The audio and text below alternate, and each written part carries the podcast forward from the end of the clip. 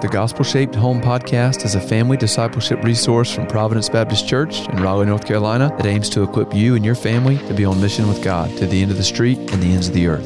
Welcome back to another episode of Gospel Shaped Home. I'm Andy Owens, and once again, I'm joined by Mark Soloria. Mark, welcome back. Thanks, Andy. Hey, everybody. Mark, just to help our listeners get to know you a little more, what's something you like to eat? Mellow mushroom pizza. Hallelujah. Ooh, that stuff is good. Where's somewhere you like to go? Lately, uh, the beach. The beach, okay. And what's something you like to do? Board games, and specifically solo board games. I know that sounds pathetic, but uh, it's it's like somebody doing a puzzle or Sudoku. Got a little man corner at our house, and I just enjoy the mental effort it takes to win some of these games. It's fun. That's fun. You used to have another hobby too, right? I did another Recently childish hobby, Legos, uh, but yeah, I gave that up. Uh, when I became a man, I, I gave up childish, Childish things. ways. That's right. Still Well, working on that. Well, again, thankful you're here, brother. So, chapter 10 of Paul Tripp's book, Parenting, is about character. And he, he kind of explains what he means by character by setting a scene that we can all relate to, probably to some degree. At the beginning of the chapter, there's a mom who is trying to get ready for dinner guests, and she's stressed, she's behind. And her three elementary age kids, who are old enough to recognize she's having a hard time and also old enough to help, are playing video games and they are very content to keep playing games and ignore mom's distress and not offer any help. And Paul Tripp says if we don't recognize the need to proactively shape our children's character, we're going to miss a lot of opportunities, right? There are sins of commission, things we actively do to disobey. We lie, we steal, we hit, we you know, rebel actively. He says you can't just address these active rebellion, you also have to address the lack of character, right? So sins of omission. We're called to worship God, love God with all of our heart and soul and mind and strength. We're called to show kindness, to practice humility and patience and gentleness, and ultimately to love one another.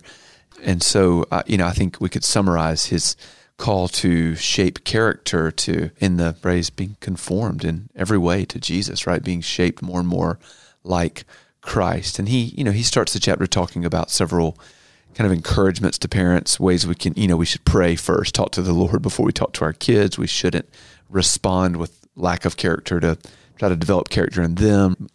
But one of the the biggest things and really what the chapter is about is our need to help our children make a connection. He calls it a stunning connection. Mark, what is that connection that he he says we need to help our kids make if we're going to cultivate character? right? Just worship is at the center of our character. It's what we love that defines our actions. The things that we love will motivate us to behave in certain ways. And, and so, of course, as Christians, Christian parents, we want our children to love God first. If we can figure that out, if we can lead our children to just love God, we, we know God's word teaches very clearly, you know, that uh, live a life worthy of the gospel. That's where the behavior will, will flow from from that. But uh, so worship is really the center He of says this. there's Yeah. there's a war going on mm-hmm. for the control of our kids' hearts and our own hearts as well, and that's what he's talking about about worship. Right. He he's it's not like hey, do my kids bow down to a an idol of wood and stone, or do they worship God? Right. It's hey, what we worship is connected to what it's ultimately what controls our hearts. That's right. And worship, uh, we could they could be worshiping something that's very good, uh, like they might worship excellence, and so they, their identity is wrapped up in how well they do, academically, yeah, artistically. etc. Yeah, oh yeah. And so like sometimes um, we take a good thing and we make it an ultimate thing, and that's what idolatry is.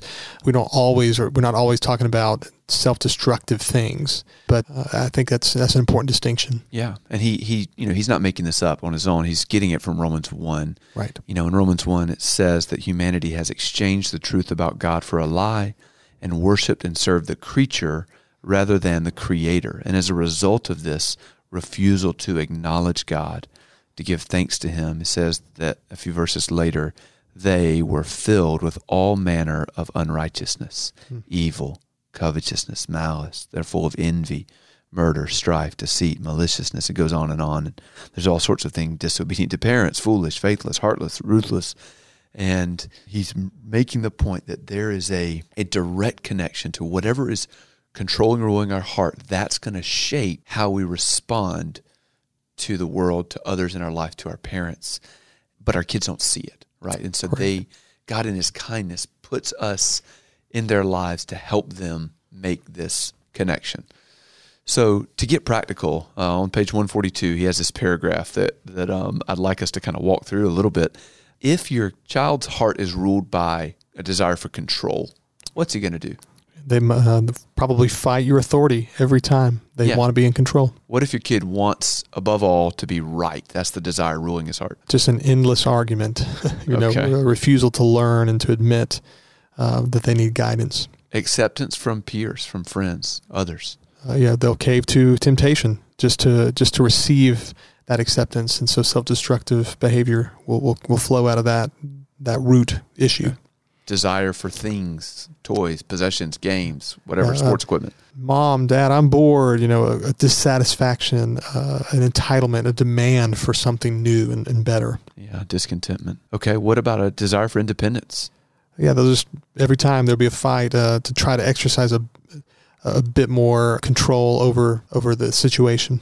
Yeah. So these are just examples that I feel like were really helpful that Paul Tripp gives to show that we can become enslaved even to good things, right? They Right. they become bad things when they become ruling things in our hearts. And so that's what he's getting at when we help them see this worship and character connection. Right. You know, I think about you what you just said. That's such a such some something we can really chew on and think on. You know, the idea that sometimes we worship good things. You know, how many times have we told our child, you know, you're a good boy, you're a good girl, and the criteria for that is moralistic. You know, it's based on their actions, which uh, you know, obviously, it's not completely off base. You know, Don't you know, their behavior, exactly right. right. But uh, but but we've got to teach our children as Christians that there's something a little different. Um, I, I just think about the the prodigal son story, which I certainly love. But you know, you have two children, and you know, we would be tempted to say the prodigal son is the bad son because, of course, he. Uh, He's the one who yeah, takes the the one that- yeah, yeah, he did self-destructive behavior. But you have a son, the older son, who did everything right, and yet in the end, there's a there's a realization at the end of the story that the heart and the character of this elder son is is is wrong. There's a motivation uh, and an entitlement that has that has uh, taken root in this in this person's life, and so we have to be careful as parents that we don't teach our children that just doing everything we expect of them and doing everything right is equivalent to pleasing God. Um, certainly, there's a, I hope you understand the nuance here. I think everyone does. Like we want to please the Lord with our actions, but it must flow from character. It must flow from worship and from a right heart.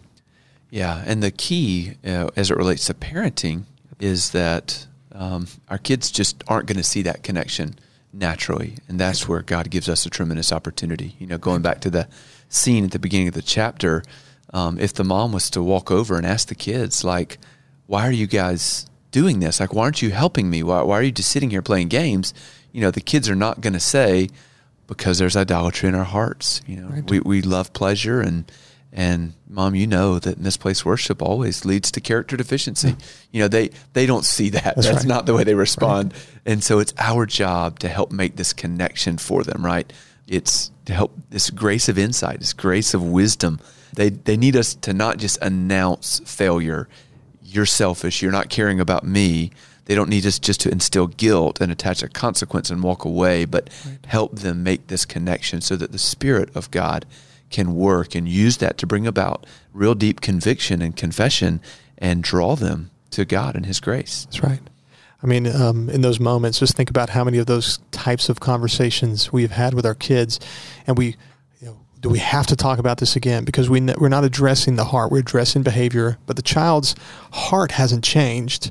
You know, obviously they they're maybe they're wise enough to sort of mitigate like okay for a little while i need to i need to not play video games because my mom's mad at me but very quickly they're going to return to what they love right which is certainly not that video games are a bad thing but in this in this situation uh, we've not helped the child to realize uh, the, the heart issue and so i think that's that's an important distinction Yeah, that's good. And so, you know, he says on page 146 your children don't so much need character management as they need worship realignment. That's Just right. that the worship problem precedes the character problem. And so ultimately, we have to help them see that God is worthy of worship. Yeah. You know, that's why in the last chapter, it actually, when he talks about these four words that should guide our parenting, it, the first one is glory, right? That's we right. want them to see the glory of God. So, Mark, wh- what, which parent is going to, what kind of parent is going to graciously, patiently help their kids make this connection over and over? Well, I think it's a parent that uh, themselves uh, is pursuing Christ-like character, and and I think you know family worship uh, is is a necessary foundation. Not, not to say it has to look like a certain thing, like every day at nine o'clock we are committed to this. Although that's a good discipline, but Yeah. if you are only responsive in those moments of correction, um, it becomes moralistic very quickly. But when there have been conversations about the glory of Christ, you know, that last chapter, wow, that was so good. You know, the glory of Christ and then the wisdom of Christ being better and, and, uh, uh, the story of the gospel, like those things, if we're speaking and laying a foundation and teaching our children that these are prim- primary of primary importance, then when we say, "Hey, remember how we talked about selfishness and how that that that's in Daddy and how you inherited that from me?" This behavior is an example of that.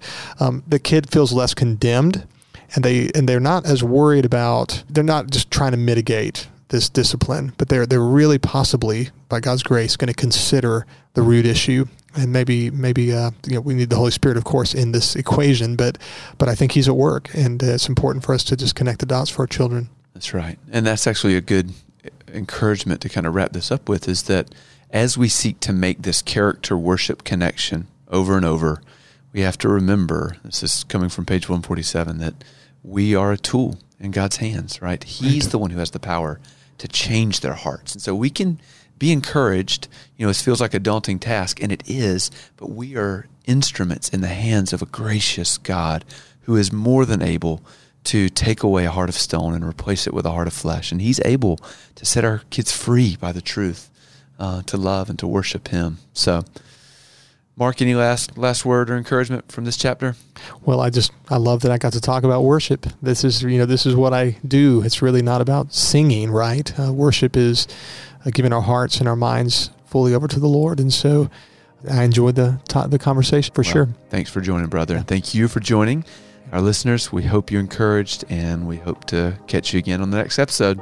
Thanks for listening to this episode of the Gospel Shaped Home podcast, produced by Providence Baptist Church of Raleigh, North Carolina. For more information and resources from Providence, visit us online at pray.org. If you enjoyed today's episode, please consider subscribing and leaving a review on Apple Podcasts.